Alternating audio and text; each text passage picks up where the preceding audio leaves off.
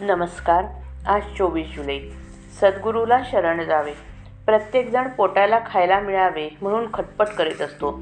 परंतु आपल्या इच्छेप्रमाणे आपल्याला मिळते का? नाही. म्हणून सांगायचे कारण असे की जर आपण विषयांकरता इतके झटतो तर देवाच्या प्राप्तीकरता श्रम करायला नकोत का? संत सांगतात तो मार्ग चोखाळून पाहावा.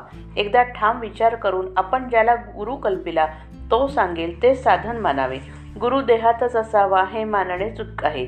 गुरु हे देहात कधीच नसतात. गुरु प्रत्यक्ष देवच आहे. अशी भावना ठेवून वागले पाहिजे. अशी भावना ठेवून वागले म्हणजे गुरु कसाही असला तरी तिथे प्रत्यक्ष देवाला येणे भाग पडते. गुरु सांगेल तसे आपण नेहमी साधन करीत राहावे. तसे साधन करीत राहिले म्हणजे आपल्याला देवाची प्राप्ती होते. गुरु नामाशिवाय दुसरे काय सांगणार? त्यातच आपण सदा राहावे. जो सा खरा साधनात राहतो त्याला या सर्व गोष्टी आपोआपच साधत असतात. म्हणून आपण गुरुला अनन्य शरण जाऊन तोच सर्व करतो आहे हे मानून जे होईल त्यात आनंद मानित जावा. भगवंताबद्दल जिज्ञासा उत्पन्न होणे ही खरी भाग्याची गोष्ट आहे. असा जिज्ञासू शिष्य भेटला तर गुरुला देखील आपले स्वतःचे सार्थक झाले असे वाटते. श्रीरामचंद्रांची जिज्ञासू अवस्था पाहून वसिष्ठांना फार आनंद वाटला.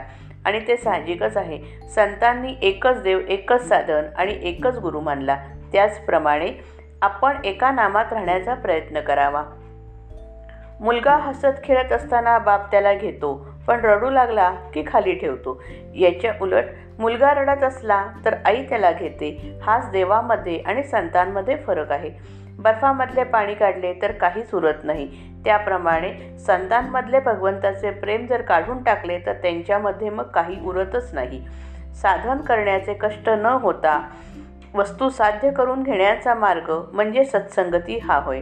आपल्या मनावर संगतीचा फार परिणाम होतो. नुसता हेतू काम करीत नसून संगत काम करीत असते. संगत दोन प्रकारची आहे घातक आणि उत्तम. विषयी माणसाची संगत ही घातक होय आणि सत्संगत ही उत्तम होय.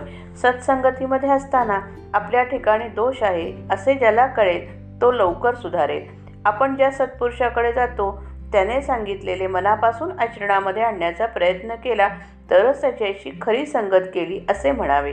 संतांची प्रचिती पाहणे हे आपले प्रपंचातले काम मनासारखे होणे हे नव्हे.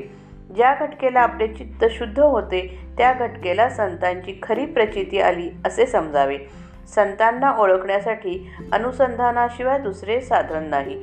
श्रीराम जय राम जय जय राम.